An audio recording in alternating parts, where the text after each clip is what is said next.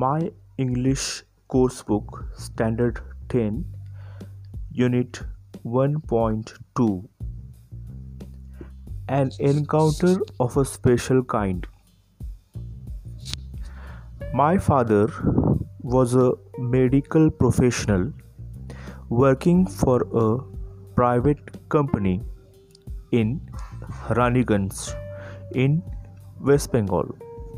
The officers of the company were housed in individual bungalows inside a large campus. Our house was in a corner of the campus. The officers' club was adjacent to the boundary wall of our garden. The compound was luxurious with green grass, colorful flowers, and a host of tall and majestic trees. The seasonal vegetables in the kitchen gardens of the households and the magnificent trees constantly attracted squirrels and many species of birds. A group a group of langurs had even made their den in an ashwatha tree nearby. They had all become a part and parcel of our existence and daily life. A small incident on a Saturday afternoon left a profound effect on me and unfolded before my eyes a whole new dimension to the wonders of God's creation. It was a few days into the puja vacation. Just like for any other child, the holidays provided an opportunity for me to become engrossed in various magazines and storybooks published specially for children in the festive season. After a hearty lunch, my parents and my younger sisters lay down for an afternoon nap and I settled down with a storybook. The quiet afternoon presented a perfect backdrop for reading an adventure story. The silence was occasionally broken by the sound of my family snoring, the intermittent chirping of house sparrows, the harsh cawing of a crow, the shrill call of a kite flying high above the ground. Minutes ticked by. I became deeply absorbed in the book.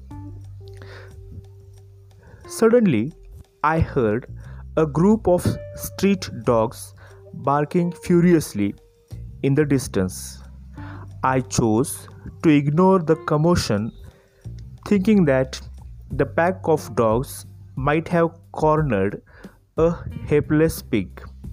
But soon the barking became louder and more aggressive, and the alarm cawing of a flock of crows added to the cacophony.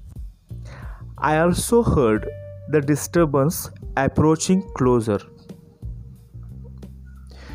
Curiosity got the better of me. Leaving the book aside, I rushed to the veranda to see what was going on. I glanced towards the roof of the clubhouse and saw something horrible. I became a big male langur, apparently the leader of its group, was holding a baby langur in his hands and mercilessly biting it all over with a definite intent to kill. The helpless mother of the baby and other lesser members of the langur of the langur group were scattered on the roofs of the building nearby watching the baby being killed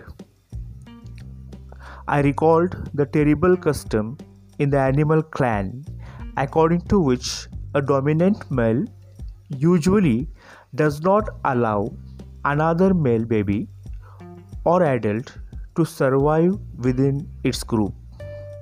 Without losing any time, I gathered a stout stick in one hand and hurled a piece of stone at the marauding langur.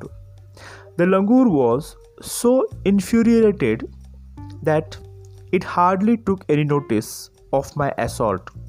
But then I started throwing more stones. The dogs, on their part, raised their pitch of cry. The changed circumstances and the sudden unexpected attack from unknown quarters forced the langur to drop the baby from the sloping roof over the veranda. The baby was listless and appeared to be dead. As its body started to slide down, the excitement of the pack of dogs grew manifold at the prospect of good kill and meal.